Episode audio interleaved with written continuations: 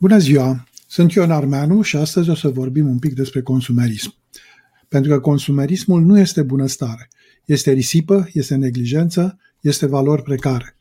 În lumea sofisticată și tehnologizată în care trăim, suntem bombardați de mesaje media emoționale care ne sugerează că pentru a fi de succes trebuie să adopți anumite standarde de nivel de trai pe care să le arăți ca dovadă a succesului, chiar dacă nu îl ai.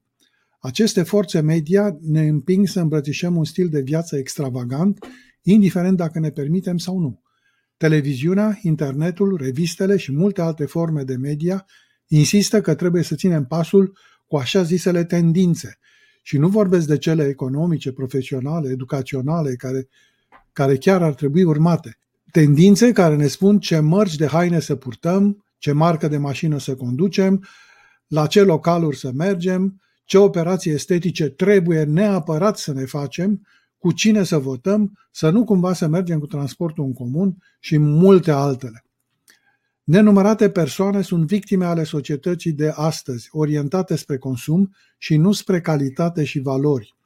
Ei răspund instantaneu la chemarea sirenei emoționale lansate de media, de marketing, fără să se întrebe dacă își depășesc sau nu posibilitățile financiare.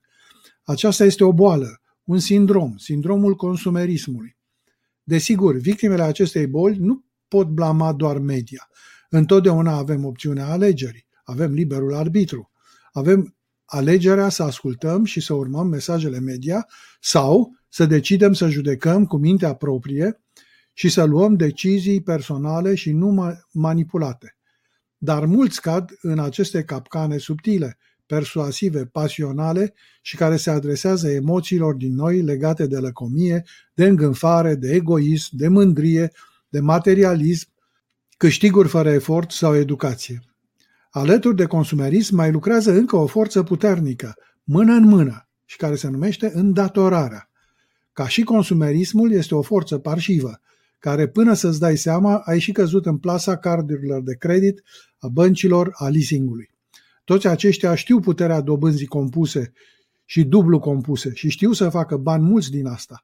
De aceea cheltuiesc sub sume fabuloase pentru campanii publicitare, oferă credite chiar rău platnicilor. Din păcate, mulți oameni nu realizează că dobânda compusă va face ca ei să plătească de două-trei ori valoarea bunurilor cumpărate. După ce au cedat seducției mesajelor media emoționale și manipulatorii, cei bolnavi de sindromul consumerismului își vor multiplica problemele financiare și nu numai, prin forța dobânzii compuse pe care o plătesc băncilor. Acest tip de datorie te face sclav, poate pentru toată viața, te face să muncești mai mult pe mai puțin.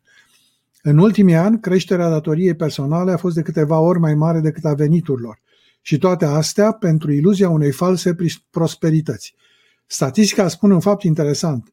Circa 40-45% din ce cumpără oamenii sunt de fapt lucruri absolut nenecesare.